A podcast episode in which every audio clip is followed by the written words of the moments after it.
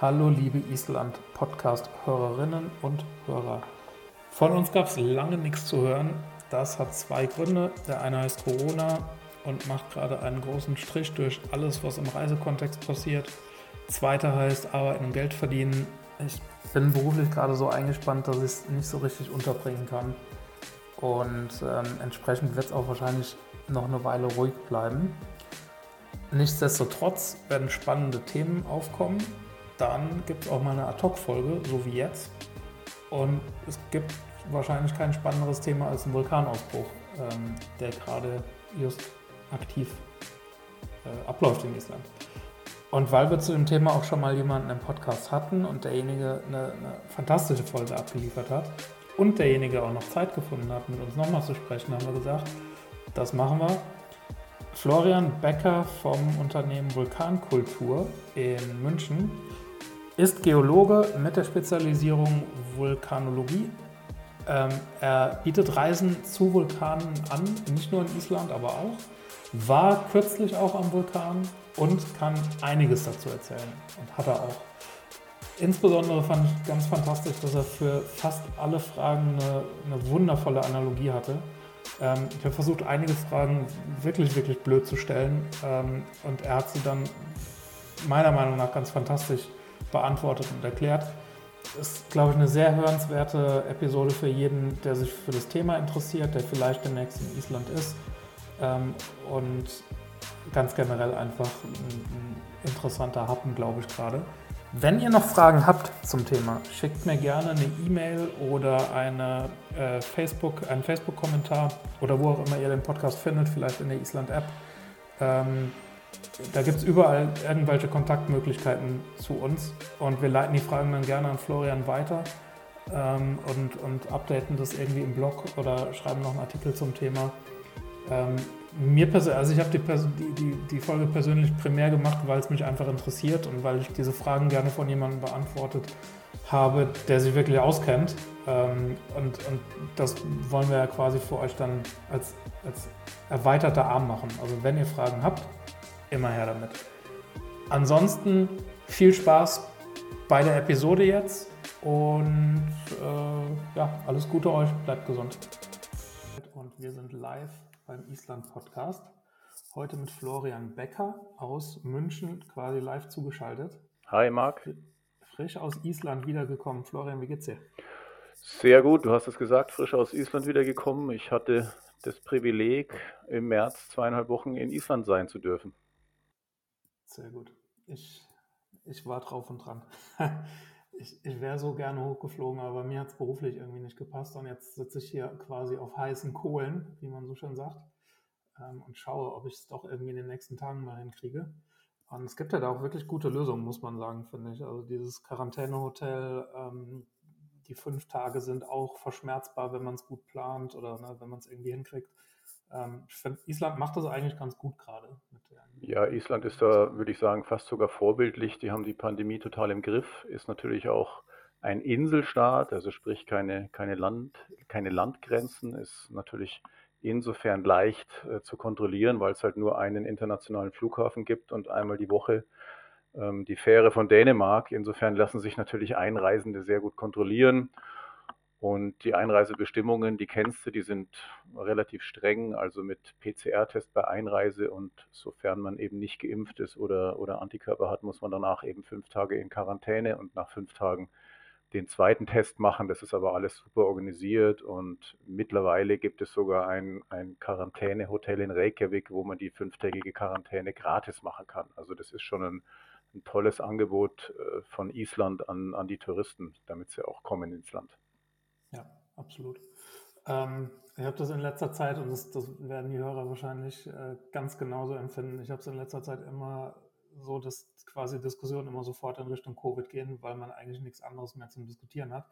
Heute, Gott sei Dank, anders. Ich glaube, wir können sehr schnell das Thema abhaken und zu einem viel, viel spannenderen Thema kommen.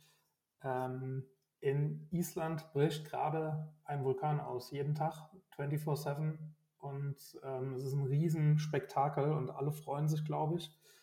Ähm, ich, würde, ich würde gerne direkt technisch einsteigen. Ähm, was für ein Vulkanausbruch ist es da gerade? Also man kann die ja charakterisieren, es gibt ja verschiedene Arten und, und also was genau sehen wir da jetzt gerade in Island? Also der Vulkanausbruch, der jetzt seit 19. März in Island aktiv ist, der ist, ist schon mal ein sehr sanfter Vulkanausbruch. Also sprich äh, wenig große Explosionen oder gar keine. Das hat natürlich Gründe, geologische Gründe. Ähm, die Lava, die da gefördert wird, ist sehr gasarm, also die ist sehr, sehr dünnflüssig. Die Gase können sich in der Schmelze schon gut von, der, von, der, von dem Magma lösen. Insofern ist dieser Vulkanausbruch niederexplosiv. Und wenn man ihn kategorisieren will, ist es ein sogenannter hawaiianischer Vulkanausbruch. Die hawaiianischen Ausbrüche sind eben charakterisiert durch ähm, kleine ähm, Explosionen, und vor allem Lavaströme. Also es ist ein Vulkanausbruch, der einfach wunderschön anzusehen ist. Spannend. Noch viel technischer, als ich die Antwort jetzt erwartet hätte. Ähm, ich, ich hatte mit sowas gerecht, also mit dem, mit dem, mit dem Schlüsselwort ähm, Spaltenausbruch, weil ich das auch immer gelesen habe. Ähm, von daher bin ich bin jetzt direkt schon happy, dass wir diesen Podcast aufnehmen. Ähm, ist es ein Spaltenausbruch? Trotzdem nochmal die doofe Frage. Also ja, unbedingt. Das ist ein, ein ich würde sagen, ein klassische, eine klassische Spalteneruption, wobei äh, als der Ausbruch anfing am 19. März erstmal nur eine Öffnung aktiv war sozusagen. Und da hat sich ja dann auch innerhalb von wenigen Tagen schon ein Schlackenkegel gebildet. Das ist der, der eben auch in den Social Medias auf Instagram und was weiß ich jetzt der Superstar in Island ist. Dieser, dieser 10, 15 Meter hohe sogenannte Hornito, der da eben vor sich hin spuckt, die, die rotglühende Lava ausspuckt. Insofern ja und nein, also eine klassische Eruptionsspalte war es am Anfang nicht, wobei dieser Typ des Vulkanausbruchs schon eine Spalte ist. Äh, warum ist es so? Wir sind in der Region, wo der Ausbruch passiert, nämlich auf der Halbinsel Reykjavik, genau im kontinentalen Grabenbruch zwischen zwei Erdplatten, nämlich der eurasischen und der nordamerikanischen und die driften da auseinander mit ein bis zwei Zentimeter im Jahr. Und da hat sich eben über die letzten 15 Monate etwa eine Situation ergeben, dass ich dort über mittlerweile 5, 6, 700 Meter mehr oder weniger einen, einen Spalt, eine Bruchzone in der Erdkruste habe, wo Schmelze aufsteigen kann. Insofern ja, eine klassische Spalteneruption. Okay, spannend. Ähm du sagst jetzt, äh, ja, jetzt sage ich es wahrscheinlich nochmal falsch, 5, 6, 700 Meter sagtest du. Ja, so genau weiß ich nicht. Also am Anfang war es, wie gesagt, dieser eine, ähm, dieser eine Eruptions, diese eine Eruptionsstelle, wo sich der Schlackekegel gebildet hat. Und dann innerhalb der nächsten Wochen ist dann eben über ein paar hundert Meter, sage ich jetzt mal salopp, so genau weiß ich es auch nicht, aber einen halben Kilometer dürfte es bestimmt sein, sind eben mehrere äh, Öffnungen noch aufgegangen, die mehr oder weniger alle entlang einer Linie liegen. Insofern, das kann man schon als eine Eruptionsspalte ähm, bezeichnen. Hm. Kann man jetzt, also ich, ich schaue jetzt gerade mal so ein bisschen in die Zukunft, in, in, so eine theoretische Zukunft, kann man jetzt absehen, wird das entlang einer, also kann man diese Spalte sich vorstellen als Geologe? Kann man jetzt zum Beispiel schon sagen, okay, da könnte es demnächst weitergehen. Also da stecken wir zum Beispiel schon mal eine No-Go-Area ab ähm, oder ja. Es ist mir, vom Zivilschutz ist so eine No-Go-Area tatsächlich abgesteckt worden. Also man kann davon ausgehen, dass dieser Ausbruch ähm, weitergeht. Wie lange, das ist die Jackpot-Frage, das wissen wir nicht. Kann noch Wochen oder Monate weitergehen und es ist davon auszugehen, dass sich auch noch weitere Öffnungen bilden werden. Und ich würde jetzt einfach mal behaupten, die werden mehr oder weniger entlang dieser einen Linie liegen. Also es wäre sehr ungewöhnlich, wenn jetzt, wenn wir jetzt mal diese, diese Eruptionsspalte, diese Linie anschauen, wenn jetzt auf einmal äh, einen halben Kilometer östlich oder westlich davon was passiert. Das, äh, davon ist einfach nicht auszugehen. Hm. Und wenn ich mir jetzt, also wenn ich das richtig in Erinnerung habe und wenn ich mir jetzt Island so als Karte quasi vorstelle, dann verläuft ja dieser Grabenbruch quasi von Norden quer durchs Land nach Süden. Ähm, Im Norden, wenn ich mich recht erinnere, so ungefähr bei Akureyri, richtig? Also quasi von da und dann runter zur Südküste. Im Endeffekt ist die tektonische Grenze zwischen den Kontinenten im Norden Die liegt etwas westlich vom Miwatten, also zwischen Miwatten und Akureyri, so in etwa da, wo der Godafoss ist, der Wasserfall. Mhm. Genau. Und also wenn wir jetzt quasi uns denn diese Spalte vom, von diesem Vulkan anschauen, wäre das ungefähr auch dieselbe Linie? Genau, super. Ähm, schönes Thema. Wir haben auf der Reykjanes-Halbinsel ähm, verläuft das, man spricht da immer gern von Streichrichtung, also geologisches, Geologensprech. Ähm, das Streichen dieser tektonischen Störungszonen verläuft in etwa äh, von Südwesten nach Nordosten. Ja, und das sind auch das ist auch die Richtung, wo zum Beispiel, ähm, vielleicht kennst du diese Brücke zwischen den Kontinenten in der Nähe vom internationalen Flughafen, wo man so anschaulich das gemacht hat. Da geht eine, eine 15 Meter lange kleine Fußgängerbrücke über eben einen so einen Riss in der Erdkruste und da kann man letztendlich anschaulich erklären, wie, wie funktioniert Plattentektonik. Und diese, diese Linie, also diese Richtung von diesen, von diesen Bruchzonen, diese sogenannte Streichen, das ist jetzt bei dieser neuen vulkanischen Spalte identisch. Das ist genau parallel dazu. Genau, wo waren wir? Ähm bei der Streichrichtung von der, von der Eruptionsspalte. Die ist parallel zu dem, ich sag's mal, zu der tektonischen Grenze zwischen den Kontinentalplatten. Also das, genau. passt, das passt wirklich bilderbuchmäßig da rein. Genau, und ich kann mich noch, ich kann mich noch daran erinnern vom Tauchen, von den, von den Tagen des Tauchens her, da ähm, bist du ja im, im Thinkfat quasi, bist du auch in, diesem, in dieser Grabenbruchzone. Und alle, die jetzt noch tauchen gehen wollen äh, und auch der Tobias von Diver erst bitte kurz Ohren zuhalten, da wird dann immer erzählt, dass man beide tektonischen Platten zur gleichen Zeit anfassen kann. Ähm, naja, sagen wir mal, da, da müsste man sehr lange Arme für haben. Genau, das ist das gleiche wie bei der Brücke zwischen den Kontinenten. Also die, äh, die Grenze zwischen Nordamerika und Eurasien ist nicht auf fünf Meter in einem Riss, sondern das ist, geht über, über zwei, drei Kilometer ineinander über. Und äh, da sind eben viele parallele ähm, Risse in der Erdkruste und, und die zusammen ergeben die Grenze, würde ich sagen. Ja, genau. Und wäre der Ausbruch, ähm, übrigens, wäre der in, in, in der Nähe von Thingvellir passiert, wäre die Eruptionsspalte wahrscheinlich Nord-Süd ausgerichtet, also so parallel zu, zu äh, der Silfra-Spalte heißt sie, glaube ich. Ne? Die verläuft ja auch mhm. in Nord-Süd-Richtung. Und äh, ja, das ist also kein Zufall, wie dieser, wie dieser Vulkanausbruch jetzt ähm, geografisch liegt. Ja. Und äh, auch quasi nochmal als, als Rückfrage auf diese 500, 600 Meter. Kann man sich das jetzt wirklich so vorstellen, dass unter diesen 500, 600 Meter, also wenn man sich das jetzt, weiß ich nicht, als Kreis oder als Quadrat mal vorstellt, um diesen Ausbruchsort drumherum, ist wirklich direkt darunter jetzt ein, ein großer Lavasee oder wie kann man sich das vorstellen, quasi direkt unter der Erdoberfläche? Nein, Lavasee ist sicherlich der falsche Ausdruck. Also die Erdkruste ist in diesem Bereich dünn. Mit dünn meine ich wenige Kilometer mächtig. Sagen wir mal sieben, acht bis zehn Kilometer. So genau weiß ich das auch nicht. Und durch diese äh, Erdbeben in den letzten 15 Monaten, die waren schon ein Anzeichen dafür, dass sich A, tektonisch einfach was tut in, diesem, in dieser Region, also sprich, dass da äh, Spannungen abgebaut werden in der Erdkruste durch Erdbeben, dass sich möglicherweise sogar die Erdkruste weitet, also sprich, es entstehen Bruchzonen und dass Schmelze aus einer größeren Tiefe aufsteigen kann. Mit größerer Tiefe meint man in dem Fall sogar den oberen Erdmantel, also Unterhalb von der Erdkruste kommt dann der obere Erdmantel. Jetzt sagen wir einfach mal eine Hausnummer in 10 Kilometer Tiefe. Ist der da schon? Und äh, wenn ich dann einfach ähm, ja, Störungszonen in der Erdkruste hat, habe, hat eben Schmelze die Möglichkeit, weiter aufzusteigen. Und das ist passiert. Und dann hat sich wohl nachweisbar, das konnte man eben auch durch ähm, genaue Lokalisierung von den Erdbeben feststellen, dass sich Schmelze in ich glaube, es war die Rede von 500 bis 1000 Meter Tiefe unter der Erdoberfläche, hat sich dann Schmelze angesammelt in Gesteinsschichten, in Schwächezonen. Aber das ist nicht so, dass da ein Lavasee ist, sondern da ist einfach Schmelze in, in Hohlräume ähm, eingedrungen und hat dann eben ein, ein Magmareservoir gebildet. Und aus diesem äh, Reservoir wird jetzt der Vulkanausbruch gespeist.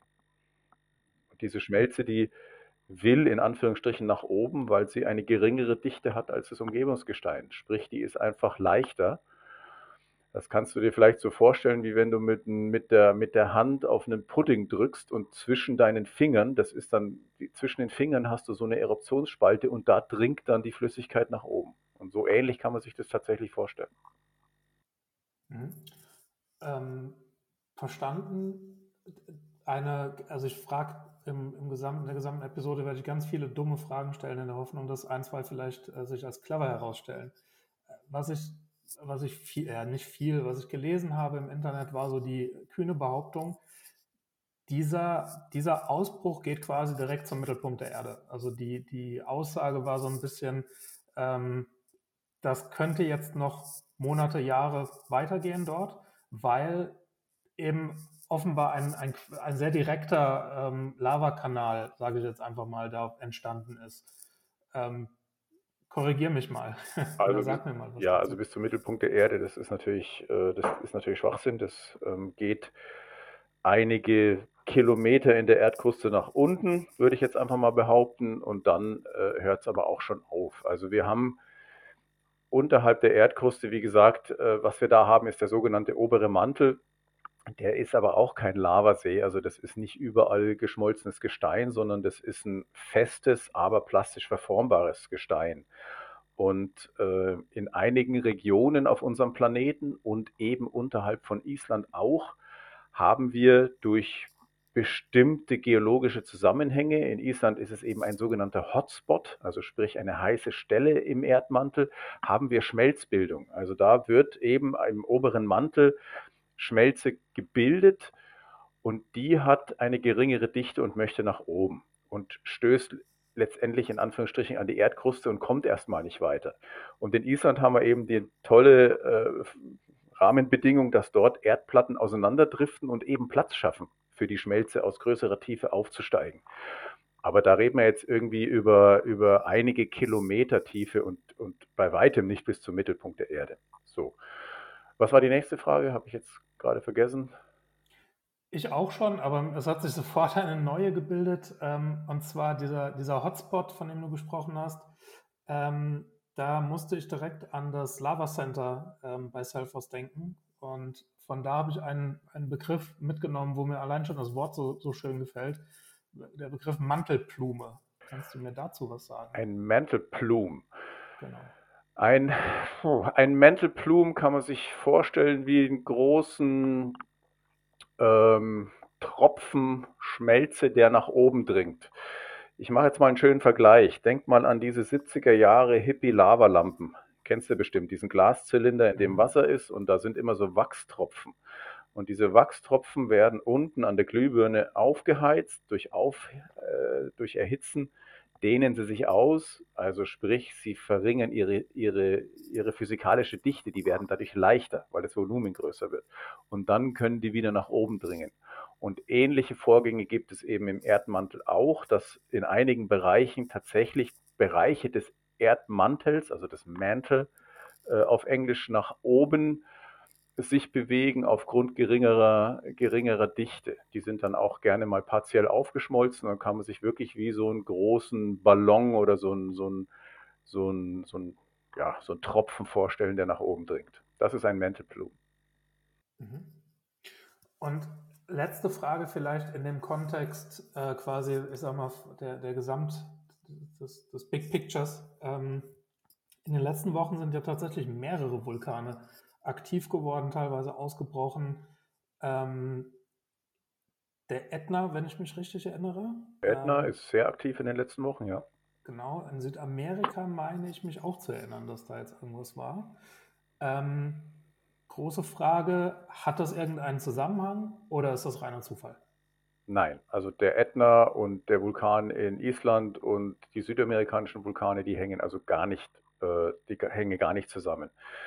Ähm, das wäre jetzt die kurze Antwort. Die lange oder die mittellange ist, dass natürlich Vulkane und Vulkangebiete auf unserem Planeten nicht wahllos einfach über den Planeten verteilt sind, sondern die gehorchen schon gewissen geologischen Regeln. Also die sind oft ähm, an, an, an den Grenzen von den Kontinentalplatten angeordnet, weil dort eben die Bedingungen gut sind, dass sich Vulkanismus bilden kann. Eben durch ähm, Kollision von Erdplatten, Äh, da kann es passieren, dass eine Erdplatte unter die andere geschoben wird. Das ist die sogenannte Subduktion und dort kann Schmelze entstehen. Und im Fall von Island ist es so, dass äh, hier Erdplatten auseinanderdriften und ich eben dadurch ähm, den Platz schaffe für Schmelze aus dem oberen Mantel aufzusteigen. Und die, äh, die Vulkangebiete weltweit, äh, der best, beste Beispiel ist der pazifische Ring of Fire, die sind fast um den Pazifik herum linear angeordnet. Also wenn man da mal von den südostasiatischen Vulkanen über die Philippinen, Japan, dann Kamtschatka, also russische Halbinsel, dann geht der Aleutenbogen von Russland nach, nach äh, Nordamerika rüber und dann die Vulkane in den Rocky Mountains und ganz nach unten bis äh, zu den südamerikanischen Vulkanen in den Anden. Das ist der sogenannte pazifische Ring of Fire. Das ist entlang der Plattengrenze. Also insofern kein Zufall, dass die Vulkane dort sind, aber die hängen also äh, nicht miteinander zusammen. Okay, spannend. Und, und auch gut zu wissen, glaube ich, ähm, dass nicht das Ende der Welt bevorsteht. Ähm, Nein. Schon, schon anstand. Hm. Lass uns vielleicht mal rübergehen zum Thema quasi zeitlicher Verlauf. Ähm, was ich persönlich extrem spannend fand, war die Tatsache, dass es gefühlt sehr, sehr, sehr, sehr kleinteilig detailliert äh, vorhersagbar war. Also so vom Gefühl her war es so, ähm, jetzt sind Erdbeben, das heißt in zwei, drei Wochen ist der Ausbruch und zack war es auch so. Ähm, wir haben jetzt im Vorgespräch schon mal, sind wir schon kurz drauf eingegangen. Ähm, ich gehe jetzt einfach mal, ich gehe jetzt einfach mal hier so die grobe Timeline ab, die ich mir aufgeschrieben habe, aber dann kannst du ja auch noch mal was dazu sagen. Ähm, so ganz grob war es so, dass am, am 3. März wurde da die erste Livecam aufgestellt, weil man offenbar sagte, okay, wir, wir sind uns jetzt relativ sicher, dass es ungefähr in der Region passieren wird. Die stand komplett falsch, aber auch nur quasi, weil eben äh, man musste einmal oder zweimal über noch einen Hügel drüber. Also ne, im Big Picture stand sie relativ gut, ähm, aber sie hätte jetzt den initialen Ausbruch hätte sie nie aufnehmen können. Ähm, am 10. März haben sie sogar eine Wärmebildkamera irgendwo aufgestellt und haben quasi vom Meer aus diese, diese Bergrücken äh, aufgenommen. Das ne, war ein spannendes Gimmick, äh, hat aber auch nicht so richtig funktioniert, aber hätte. Ne? Also sie waren nicht so weit davon entfernt. Und dann tatsächlich am 19. März, also knapp äh, gute zwei Wochen, ähm, nachdem diese erste Livecam aufgestellt wurde, kam dann tatsächlich die Nachricht, okay, wir haben jetzt einen Vulkanausbruch hier. Ja, ähm, genau. genau. Ja. Also äh, letztendlich haben wir diese, diese seismische Tätigkeit mit den Erdbeben haben wir seit 15 Monaten schon gehabt vor dem Ausbruch. Aber was da im Frühjahr 2020 war, dass im Prinzip auf der Halbinsel Reykjavik sehr, sehr viele Erdbeben waren und die waren mal in der einen Region, mal in der anderen, also so 10, 15, 20 Kilometer äh, voneinander entfernt.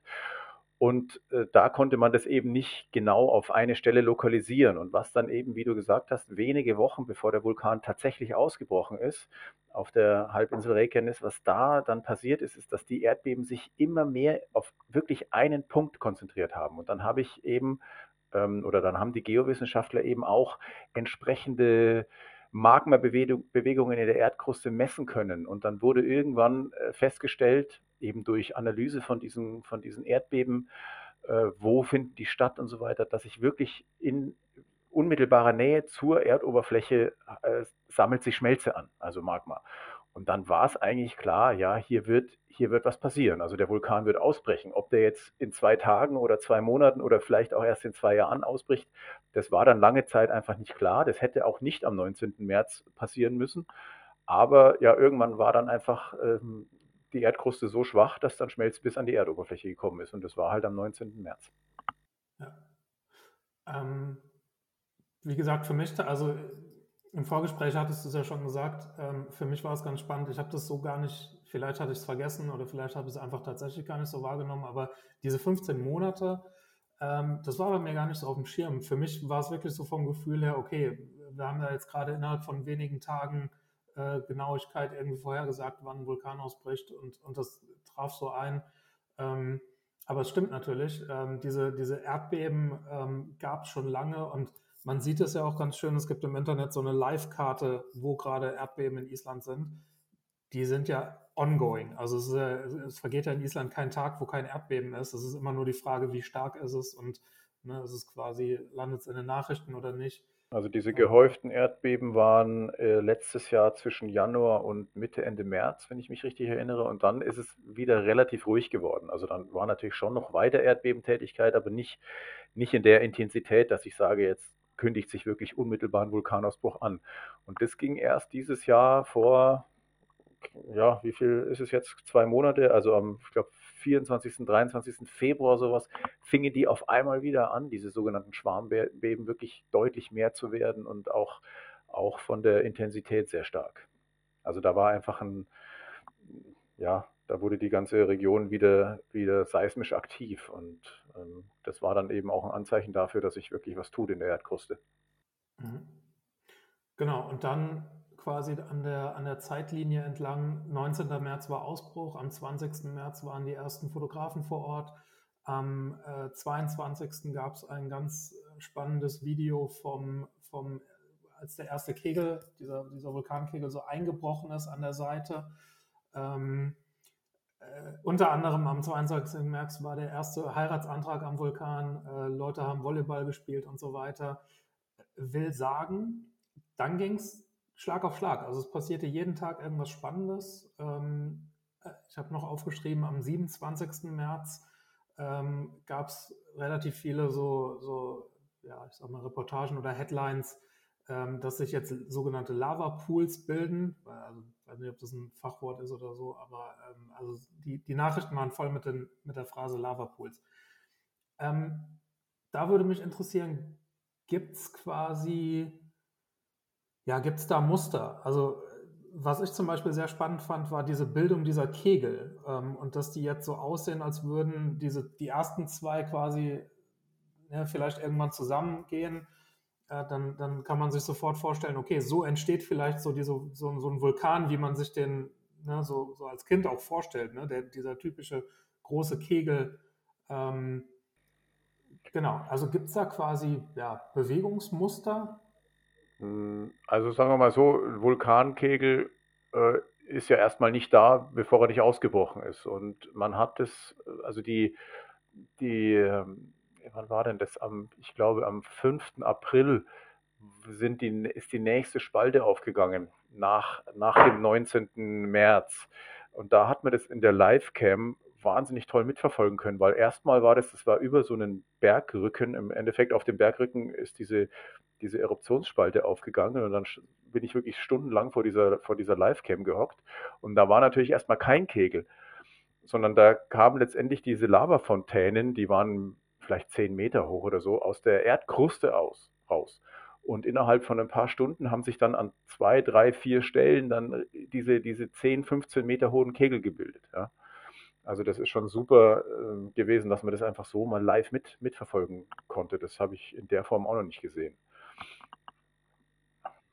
Ansonsten äh, einem Muster, mh, hm, also so würde ich es jetzt einfach nicht nennen, weil jeder Vulkanausbruch ist irgendwo ja, einzigartig in, in, in seinem Verhalten. Also natürlich ist es eine Spalteneruption und natürlich ist die in gewisser Weise ähnlich zu anderen Spalteneruptionen. Ähm, was wir jetzt bei, der, bei dem Ausbruch einfach ähm, festgestellt haben, ist, dass der wirklich extrem klein ist. Also ich möchte jetzt nicht von harmlos sprechen, aber es ist zumindest die kleinste Eruption in der historischen Geschichte Islands. Also sowas haben die Isländer selber noch nicht erlebt. Die letzte Spalteneruption war 2015 im nördlichen Hochland, hat man auch vorhin drüber geredet, die Bardabunga ähm, Eruption und die war ein Stück weit größer, würde ich jetzt mal sagen. Und ähm, ja, am 19. März begann der Ausbruch jetzt dieses, dieses Jahr. Man hat Tage, ein, zwei Wochen vorher schon dieses Gebiet mehr oder weniger abgesperrt vom Zivilschutz. Und als dann aber im Laufe des fast schon ersten Tages absehbar war, dass die Eruption wirklich klein ist, hat man die Gegend aufgemacht ja, für die Vulkanfreaks, für die, für die Einwohner von Reykjavik. Die sind dann da hingefahren. Das ist eine halbe, dreiviertel Stunde von Reykjavik entfernt. Und dann, äh, ja, Wanderung von, sagen wir mal, zwei Stunden Mittlerweile hat man einen Wanderweg angelegt, einen markierten. Also die Isländer sind da sehr pragmatisch und haben gesagt, okay, ähm, warum sollen wir die Leute nicht hinlassen? Also Zivilschutz ist vor Ort. berät, äh, gibt Tipps, passt auf, dass ähm, zum Beispiel bei wechselnder Windrichtung, dass die vulkanischen Gase nicht gefährlich werden, äh, werden für die, für die äh, Vulkantouristen ähm, und sperrt dann halt auch mal tageweise die, das Gebiet ab, aber eigentlich ist es frei zugänglich. Ja.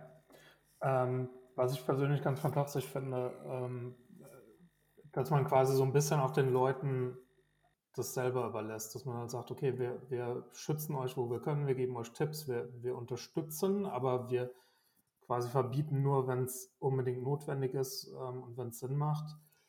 Ähm, ich bin auch im Normalfall immer der allerletzte, der, also ich mag diesen gehobenen Zeigefinger nicht, der sehr oft im, im Island-Kontext, äh, den, den, ich sehr oft wahrnehme, aber tatsächlich hatte ich auch ab und zu mal so ein, so ein flaues Gefühl im Magen und, und das war eben das mit diesen Lavapools, ähm, weil man da Videos gesehen hat, wo das hat derjenige sicher so nicht wahrgenommen, weil der eben quasi direkt davor stand. Aber er wurde von oben quasi gefilmt in diesem Video und man sah halt, der steht gerade vor einem kleinen See aus äh, flüssigem Gestein.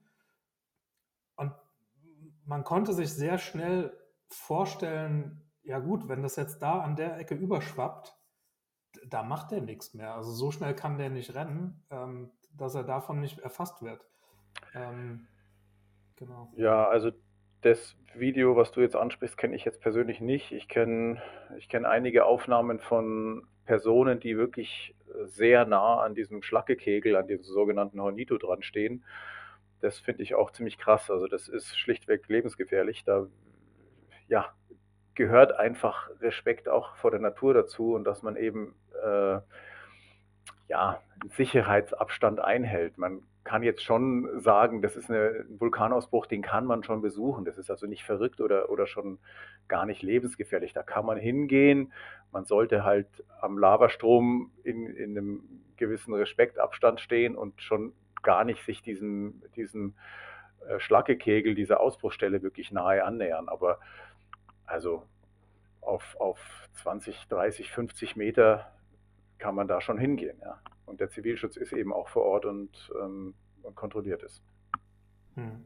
Und, und, was du, äh, was du sagtest, dieser, dieser nötige Respekt und ich, ich würde es noch ergänzen, um wahrscheinlich gesunden Menschenverstand, so man es denn überhaupt so wahrnimmt. Ähm, das, das war jetzt eine weitere ähm, äh, ja, Anweisung oder Ansage ähm, mit, mit Bildern, wo du halt sehen konntest, es gab da so Pfade quasi zwischen der erkalteten Lava und, und, man konnte halt quasi sehr, sehr weit gehen dazwischen. Aber auch da, ne, wenn man das von oben sieht, dann weiß man, okay, wenn jetzt aber vorne irgendwo das wieder aufbricht, dann verschließt es einem den Rückweg und man hat da einfach keine andere Wahl dann mehr. Also dann ist halt äh, quasi vorbei.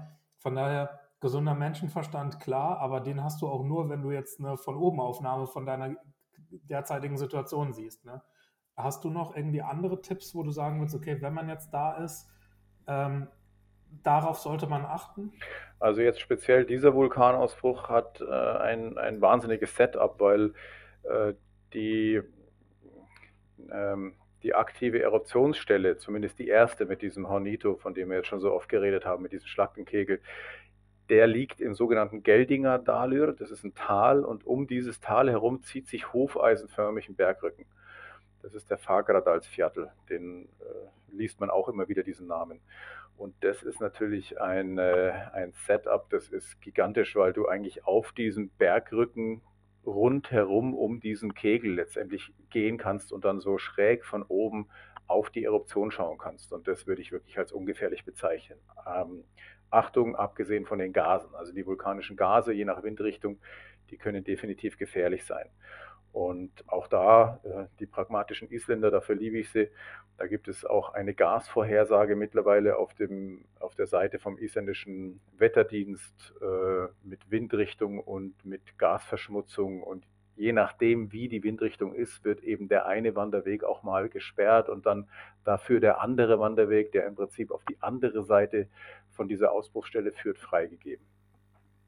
Mhm lustigerweise diese, diese Gasvorhersage, daran kann ich mich tatsächlich auch noch erinnern aus der Tauchzeit. Ähm, man, man lernt halt äh, quasi äh, ja, location-basiert äh, immer, immer neue Sachen, auch beim Tauchen. Ähm, die müssen halt auch gucken, wenn sie ihre Druckflaschen befüllen, ähm, bricht gerade irgendwo ein Vulkan aus, weil du einfach, ähm, du hast halt Druckluft. Ne? Das heißt, ähm, im, im, Zweifelsfall, wenn da ein bisschen zu viel Schwefeldioxid äh, drin ist, ähm, ja, ne, das, das hat einfach den zwei-, drei-, vierfachen Effekt.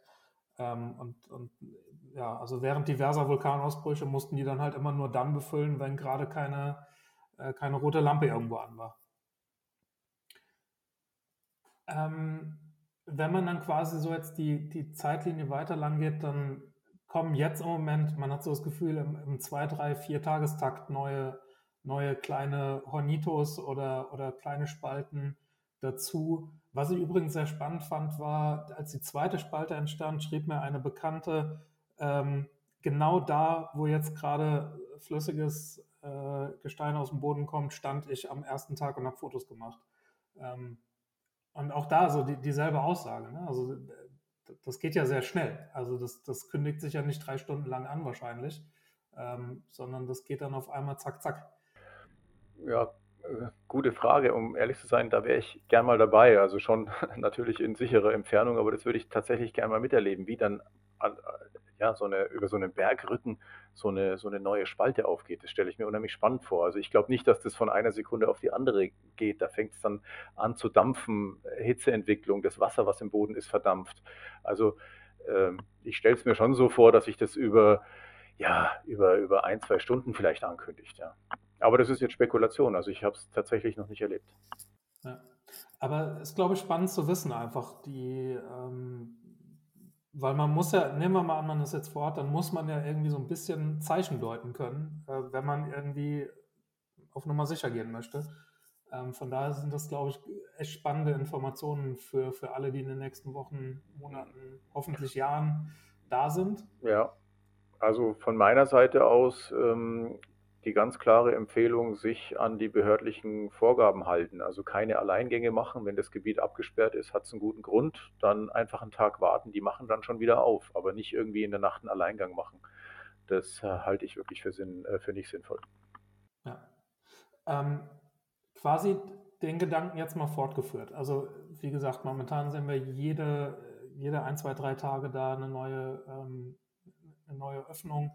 Ähm, es, man las immer mal wieder, das könnte jetzt noch Tage, Wochen, Monate, teilweise sogar Jahre weitergehen. Wie, wie kann man den Gedanken weiterspinnen, sodass er sinnvoll ist und nicht äh, äh, schlagzeilenreißerig ist? Du hast den Satz schon gesagt, es könnte Tage, Wochen, Monate oder Jahre weitergehen. Das ist tatsächlich alles möglich. Also ähm, von den geologischen von der geologischen Voraussetzung und was sich da tektonisch einfach in der Erdkruste tut, hat dieser Vulkanausbruch das Potenzial, Jahre weiterzugehen. Es gibt Geowissenschaftler, die spekulieren darüber, dass sich an dieser Stelle über Jahre jetzt äh, ein, ein sogenannter Schildvulkan bildet. Schildvulkane sind sehr, äh, Vulkane mit sehr flachen, mit einer sehr flachen Hangneigung. Das liegt daran, dass die äh, Lava eben sehr sehr dünnflüssig ist und sehr fließfähig und sich da deswegen kein steiler Kegel bilden kann. Und sollte der Vulkanausbruch Jahre noch weiter sein, wird da tatsächlich irgendwann ein neuer großer Berg entstehen. Ein sehr flacher, aber ein großer Berg. Das ist möglich. Genauso ist möglich, dass übermorgen dieser Vulkanausbruch aufhört. Das wissen wir schlichtweg nicht. Und da gibt es auch nicht wirklich Anzeichen, die da das eine oder andere vorhersehen äh, oder vorhersagen. Nehmen wir mal an, das geht jetzt Jahre weiter, weil die anderen Szenarien sind, glaube ich, gar nicht so spannend. Wenn es jetzt morgen aufhört, hört halt auf. Dann mhm. haben wir ein neues Lavafeld, das kriegt dann einen Namen und ähm, dann sind alle froh, die da waren. Aber gehen wir jetzt mal davon aus, das geht vielleicht noch ein Jahr oder zwei weiter. Was hat das für Implikationen? Also, was mir sofort in, in, in quasi in den Kopf kommt, ist, ähm, momentan sind wir ja noch sehr, sehr weit von quasi von der äh, Bevölkerung entfernt. Also die Blaue Lagune ist, ich müsste jetzt nachschauen, aber wahrscheinlich Luftlinie sind das 50 Kilometer oder mehr. Ja, ähm, es ist weniger, es sind wahrscheinlich so um die 15 Kilometer, wenn überhaupt. Ähm, aber das ist sicherlich weit genug. Also Ja, wenn der Vulkan, also können wir gerne mal durchspielen, wenn der Vulkanausbruch jetzt noch ein Jahr oder mehr weitergeht. Letztendlich ist dieser Vulkanausbruch ähm, relativ ungefährlich, bis auf, äh, bis auf die Lavaströme. Ich meine, es werden momentan zwischen 5 und 10 Kubikmeter Material pro Sekunde gefördert. Das ist einfach äh, Lava, die muss irgendwo hin. Also sprich, das Tal, was jetzt langsam geflutet wird, das ist irgendwann voll und dann fließt die Lava weiter. Und je nachdem, wohin sie fließt. Wenn sie nach Süden fließt, wird sie irgendwann diese Südküstenstraße, das ist der sogenannte Südürstranderweger, das ist die, die, Straße, die von Grinderweg Richtung Osten an der, an der Südküste entlang geht, die wird halt irgendwann überflossen. Wenn es allerdings Richtung Norden weiterfließt, dann komm, kommt die Lava irgendwann an die Nordküste von der Reykjanes-Halbinsel und da liegt die kleine Ortschaft Vogar. Und ich würde jetzt mal behaupten, dass diese Ortschaft ähm, die einzige ist, sofern sich der Vulkanausbruch jetzt nicht geografisch verlagert, aber gehen wir mal davon aus, dass diese Vulkanspalte jetzt mehr oder weniger einfach an der Stelle weiter aktiv ist, dann würde ich sagen, ist die Ortschaft Voga die Ortschaft, die innerhalb der nächsten Monate oder des nächsten Jahres eventuell gefährdet ist von Lavaströmen. Die Blaue Lagune, die liegt viel zu weit westlich und Grindavik ist in südwestlicher Richtung, würde aber von, von Lavaströmen nicht bedroht werden aufgrund der Morphologie von dem Gelände. Was heißt Morphologie des Geländes? Also einfach Lava fließt äh, bergab, also fließt in Täler rein. Wenn das Tal voll ist, fließt es bergab ins nächste Tal. Und diese Richtung ist einfach nicht auf Grinderweg und auf die Blaue Lagune, sondern die ist dann Richtung Süden oder Richtung Norden. Also Richtung Südküstenstraße, da, ist, da steht ein einsames Haus, ein sehr schönes in, in, der, in der Kurve am Meer dass äh, die, die Leute haben sie jetzt auch schon vom isländischen Fernsehen interviewt, äh, weil das Haus tatsächlich betroffen ist in einem möglichen Szenario in den nächsten Wochen und Monaten. Und nach Norden, da wird das Gelände relativ flach. Das heißt, Lava hat einfach Platz und äh, freie Fläche zu fließen. Und da äh, liegt dann an der Küste Voga, dieses kleine Fischerdörfchen Voga mit seinen, keine Ahnung, 150 Einwohnern. Okay, spannend. Ähm das heißt, ja, das, was jetzt so offensichtlich gewesen wäre, ne, Blaue Lagune, Grinderweg, ähm, die sind gar nicht so betroffen, aber es gibt tatsächlich Orte, die betroffen sein könnten. Und von was für einer Zeitspanne müsste man dann reden? Also nehmen wir mal an, das, das Ganze geht jetzt noch ein Jahr weiter. Wäre es dann schon kritisch oder würde man sagen, okay, wenn es in einem Jahr aufhört, brauchen wir uns gar keine Gedanken? Ja, gute Frage. Also kann ich nicht kann ich nicht beantworten, da kann ich auch nur spekulieren. Ich würde jetzt einfach mal sagen, äh, in den nächsten paar Wochen nicht, aber in, in, in ein paar Monaten kann das durchaus ein Szenario sein, äh, was, was möglich ist. Ja. Hm, spannend. Ähm, ich würde noch mal gerade gerne zurückkommen auf den Punkt mit den äh, ja, mit diesen Lavaseen, Lavapools, wie auch immer man das nennen will. Ähm, wie wahrscheinlich ist das, dass da, wie jetzt eben beschrieben, dass, dass sowas überschwappt? Ne, dass man, weil das, wenn man sich das anguckt in den Videos, das läuft ja alles sehr, sehr langsam. Das ist alles sehr vorhersagbar. Wie wahrscheinlich ist das, dass da, oder auch dieser, als dieser Kegel eingebrochen ist, da hat man ja auf dem Video schon gesehen, das waren ja auf einmal schon Massen äh, an, an, flüssigem Gestein. Ähm, und, und dann, glaube ich, ist es einfach, ja, ne, dann ist mit, mit schnell weggehen oder zur Seite hüpfen ist nicht mehr. Also dieser, dieser Kollaps von dem Kegel, ähm, der ist sicherlich arschgefährlich, wenn du da irgendwie 10, 20 Meter daneben stehst. Auf Gottes Willen, auf keinen Fall machen.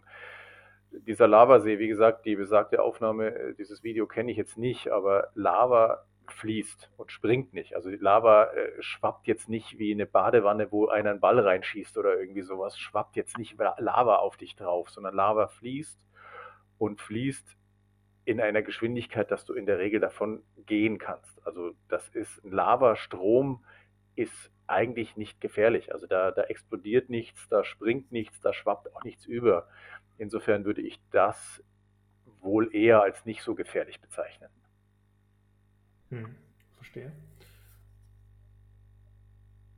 Okay. Ich schaue jetzt gerade hier meine, meine Frageliste entlang und ich habe keine, keine größeren Punkte mehr. Ähm, wo ich vielleicht nochmal drüber sprechen wollen würde, vielleicht so ein bisschen als, äh, äh, entschuldigt, entschuldigt, liebe Zuhörer, die Anglizismen, aber so als Recap, ähm, weil du eben von einem hawaiianischen Ausbruch sprachst. Ähm, und ich kann mich noch daran erinnern, ich war in, also zum einen äh, sehr ans Herz gelegt für alle das Lava Center in, ähm, du weißt es? In Quolswotlür. Quolswotlür? Ich wollte jetzt Selfos oder bei Selfos sagen. Nee, weiter, ich mein, östlich, weiter östlich, genau, ja. Da kommt man durch, oder ist es in Hettler? Äh, wenn man auf der Ringstraße von Selfos nach Osten fährt, so nach einer Dreiviertelstunde bis Stunde. Ganz genau. Ich glaube, dass das in Quolswotlür ist. So, also es gibt zwei Ortschaften, Hettler und Quolswotlür, ich bin mir gerade selber nicht sicher. In einer von diesen beiden Dörfern ist dieses Lava Center. Auf jeden Fall sehr ans Herz gelegt. Das ist ein ganz tolles, äh, auch relativ neu. Ähm, äh, ja, Museum, es, es, tut, dem, tut dem Ganzen nicht äh, genug quasi. Ähm, ist wirklich gut. Ja. Kann, kann, ich sehr empfehlen. Sehr anschaulich gemacht. Das ist wie so eine Action-Show fast schon. Also super, ja. äh, wirklich wissenschaftlich äh, absolut korrekt und, und aber auch didaktisch äh, super professionell rübergebracht. Ja, das kann ich sehr empfehlen. Was ich auch empfehlen kann, sind ähm, Lava-Höhlentouren. Ähm, da gibt es insbesondere in Reykholt ähm, gibt's eine ganz tolle ähm, Höhle und Tour. Also auch ähm, zumindest war es in meinem Fall so, dass der Guide ähm, Geologiestudent war, also wirklich auch was dazu sagen konnte und ähm, das war, das war sehr spannend. Was ich dabei sehr, sehr, sehr ja, lustig fand, war, dass vulkanische Begriffe unheimlich oft hawaiianischer, hawaiianischen Ursprungs zu sein scheinen und es gibt insbesondere ganz viele lustige Namen für Lava. Ähm, ich kann mich an ich kann mich an eine erinnern, die jetzt nicht sagt, das überlasse ich dir, aber ich, ich weiß, dass es noch eine gibt, da kann ich mich nicht an den Namen erinnern. Die kommt daher, dass äh, man sich quasi, ich weiß nicht, ob es ein Hawaiianer tatsächlich gemacht hat, aber dass die Leute mit quasi barfuß auf die Lava gehüpft sind und dann, äh, ja, wie man sich das vorstellen würde, schreiend durch äh, durch die Gegend gelaufen sind. Das zweite, was du meinst, ist die sogenannte AA-Lava das sind im Prinzip diese eher hässlichen Lavaströme aus diesen, aus diesen Gesteinsschutthallen, die sogenannte Blocklava. Und die, anderen, die andere Art von Lavastrom äh, ist die Pahoehoe-Lava. Das ist äh, auf Deutsch hat die den Namen Stricklava. Das ist etwas, was wir jetzt auch bei dem Vulkanausbruch in Island eben haben. Das haben man vor allem bei sehr dünnflüssiger Lava die verhält sich letztendlich so wie ein heißer Pudding, den ich gerade im Topf gekocht habe. Und wenn ich den irgendwie über den Tisch ausgieße, dann fließt der langsam und dann bildet der natürlich durch die Abkühlung irgendwann auch oben eine Haut, also eine Abkühlungskruste. Und beim Zusammenschieben oder innerhalb der, der Fließbewegung können sich dann regelrecht diese Haut auch so zusammenschrumpeln. Und das gibt dann eben diese wunderbaren diese, wie so, wie so Strickschnüre, so ein, so, ein, so ein fast schon ein Muster auf der Oberfläche des Lavastroms. Das ist die sogenannte Pahoi-Hoi-Lava. Noch eine Bemerkung zu dem Begriff hawaiianischer Ausbruch. Letztendlich ist es ein Versuch, ähm, Vulkanausbrüche zu kategorisieren. Also ich, ich habe ein Regal mit verschiedenen Schubladen und stecke meine Vulkanausbrüche in die oder in die oder in die Schublade. Und auf einer Schublade steht eben hawaiianisch, weil wir solche Ausbrüche eben klassischerweise auf Hawaii ähm, immer wieder sehen. Und das sind eben die sanftesten und in Anführungsstrichen harmlosesten Vulkanausbrüche, weil die eben am niederexplosivsten sind. Also genau sowas haben wir jetzt auf Island vom Typ her, wenn ich eben den Versuch machen will, dass ich dann das Ganze, dem Ganzen eine Kategorie gebe, dann wäre das ein, ein Ausbruch vom Typ Hawaii oder eben eine hawaiianische Eruption. Das Spiel können wir gedanklich weiterspielen, wenn der Vulkanausbruch ein bisschen explosiver ist, also sprich die Lavafetzen fliegen schon 50, 100, 200 Meter durch die Luft, dann haben wir einen strombolianischen Ausbruch. Das ist also sozusagen die nächste Stufe in der Explosivität nach der Insel Stromboli in, in Süditalien benannt. Dann kämen die Vul vulkanianischen Ausbrüche von der Insel Vulcano. Also die sind dann schon relativ explosiv mit einer mehrere Kilometer hohen Aschewolke beispielsweise. Da möchte ich definitiv nicht mehr in der Nähe sein. Also da ist es gut, mehrere Kilometer weg zu sein. Und der Big Bang unter den Vulkanausbrüchen wären dann die plinianischen Ausbrüche nach Plinius benannt, der den Vesuv-Ausbruch im Jahre 79 nach Christus ähm, gesehen und dokumentiert hat, das ist sozusagen die, die explosivste und gefährlichste Art von Vulkanausbrüchen. Das sind diese vier klassischen, ich nenne es jetzt einfach mal Schubladen, in die Vulkanausbrüche gerne hineingesteckt werden. Mhm. Und du sagtest ganz am Anfang, ähm, dass es offenbar etwas mit, den, mit der Gasstruktur äh, oder mit den, mit den Gasen einfach in der, ähm, in der Magma und später Lava zu tun hat. Es ist, es ist quasi nur das. Und also du sagtest, in, in, bei dem jetzigen Vulkanausbruch ist es quasi, es, es sind offensichtlich wenige Gase in dem, äh, in dem Gestein. Ist, ist das, was das Ganze quasi so ruhig macht gerade? Genau, letztendlich kann man es auf den Gasgehalt in der Schmelze reduzieren. Der Gasgehalt, also in jeder Schmelze sind Gase gelöst. Das, könnt, das kannst du dir vorstellen wie ein Mineralwasser. Da ist auch äh, Kohlendioxid gelöst ne, in der Sprudelflasche. Wir sehen die Blasen im Mineralwasser nicht. Wir sehen sie erst, wenn wir die, die Sprudelflasche aufmachen. Also sprich, wenn wir eine Druckentlastung haben. Wenn ich äh, einen hohen Druck habe, können Gase noch gelöst sein in der Schmelze. Das gleiche gilt für vulkanische Gase im Magma. Jetzt kann diese Schmelze unterschiedlich viskos sein, also sprich unterschiedlich zähflüssig. Habe ich eine sehr dünnflüssige Schmelze, dann kann man sich sehr gut auch vorstellen, dass diese Gase leicht aus der Schmelze raus diffundieren können, dass die einfach nicht in der Schmelze gehalten werden. Wenn ich aber eine sehr dickflüssige äh, Schmelze habe, dann können La Gase viel länger da in Lösung bleiben und Gase bedeutet auch Druck. Also Gase können einfach zu äh, explosiven Vulkanausbrüchen führen. Und warum ist so eine Schmelze entweder dünnflüssig oder dickflüssig oder irgendwas dazwischen? Das hat zum einen mit der chemischen Zusammensetzung dieser Schmelze zu tun. Und um das jetzt ganz einfach zu machen, letztendlich hat das zu, also einfach mal Pi mal Daumen mit dem Kieselsäureanteil zu tun. Also wie viel Kieselsäure habe ich in der Schmelze? Bei wenig Kieselsäure ist es eine sehr dünnflüssige Schmelze und bei viel habe ich eine richtig klebrige, äh, dickflüssige, hochviskose Schmelze. Und zweiter Parameter ist die Temperatur. Also äh, eine sehr heiße äh, Schmelze, sehr heißes Lava ist natürlich viel fließfähiger, viel dünnflüssiger als schon abgekühlte Schmelze.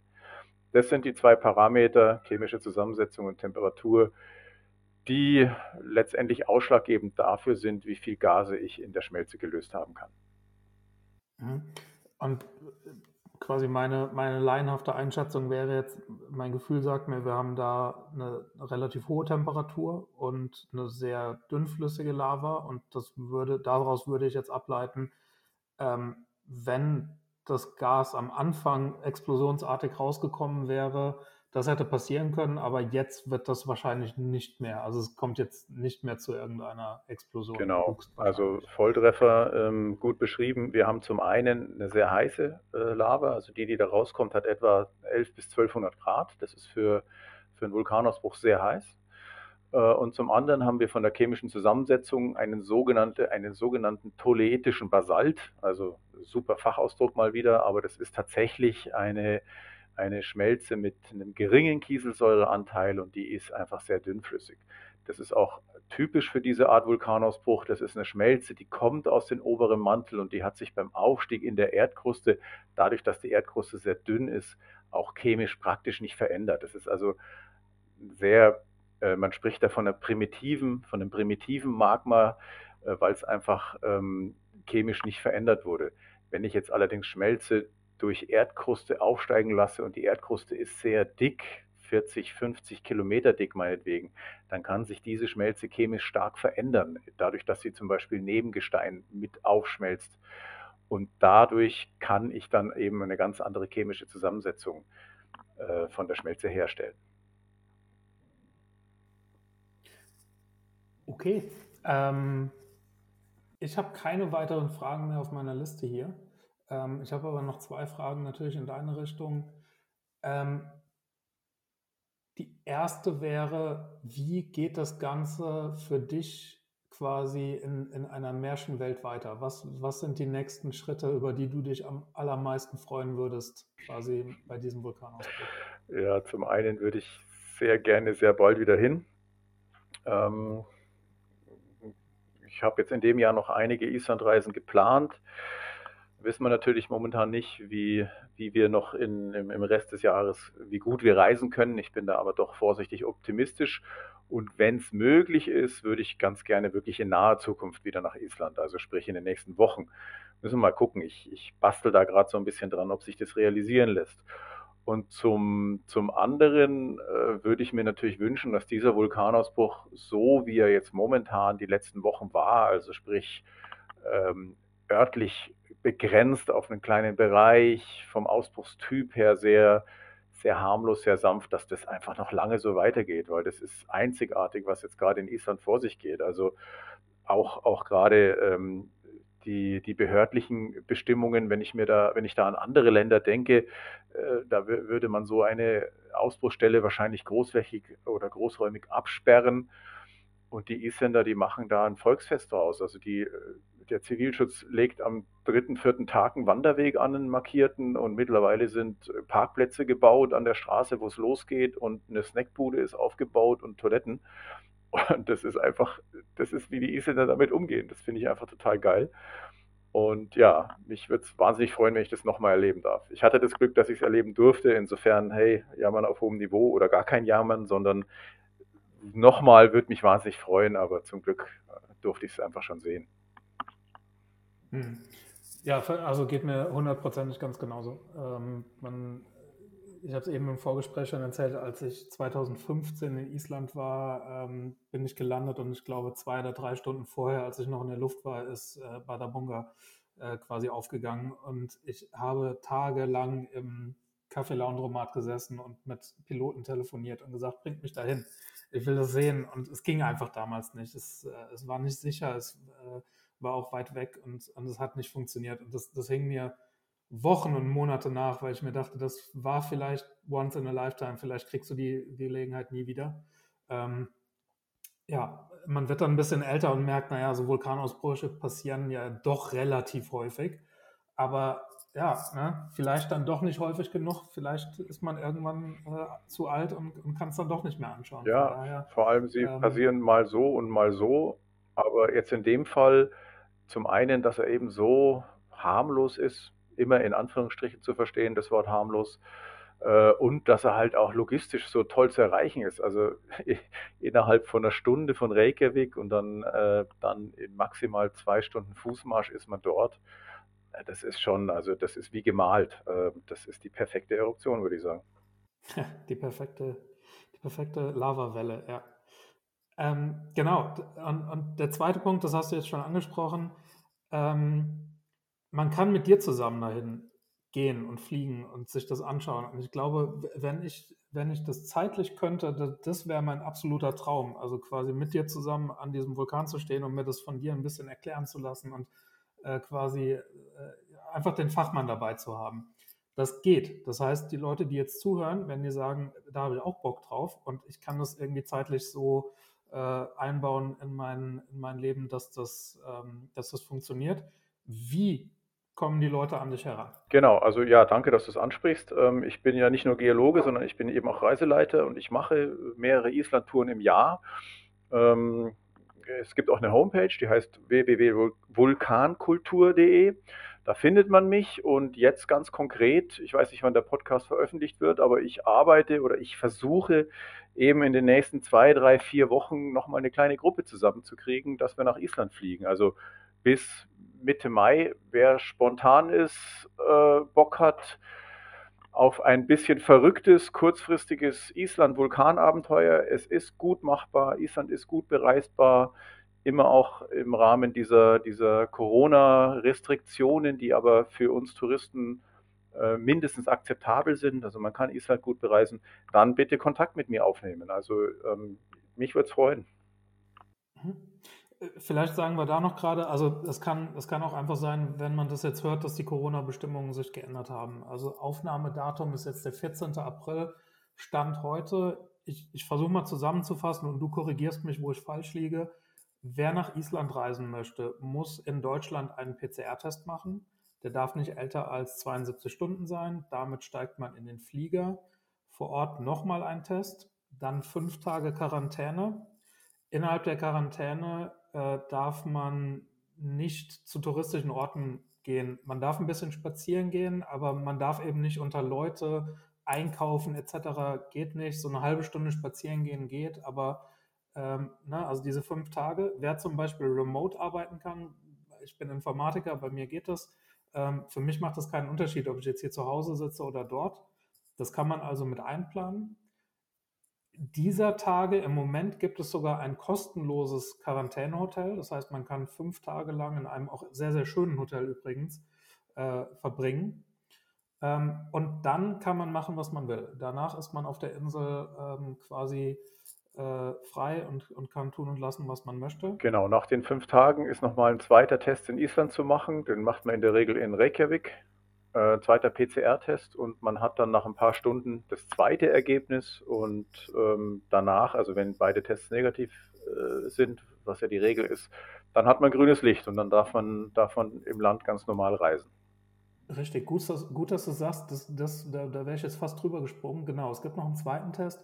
Ich war gedanklich jetzt schon weiter und wollte quasi sagen, ähm, mit Vorsicht zu genießen, folgende, folgende, folgende Aussage, da bin ich mir nämlich nicht hundertprozentig sicher. Wer im Moment aus Island wiederkommt, muss, glaube ich, in Deutschland nicht in Quarantäne. Genau. Oder? Island ist eine der wenigen äh, Länder, die vom Auswärtigen Amt der Bundesrepublik Deutschland nicht zum Risikogebiet erklärt wurden. Also ganz im Gegenteil, Island ist eigentlich, was die Corona-Zahlen angeht, fast schon vorbildlich.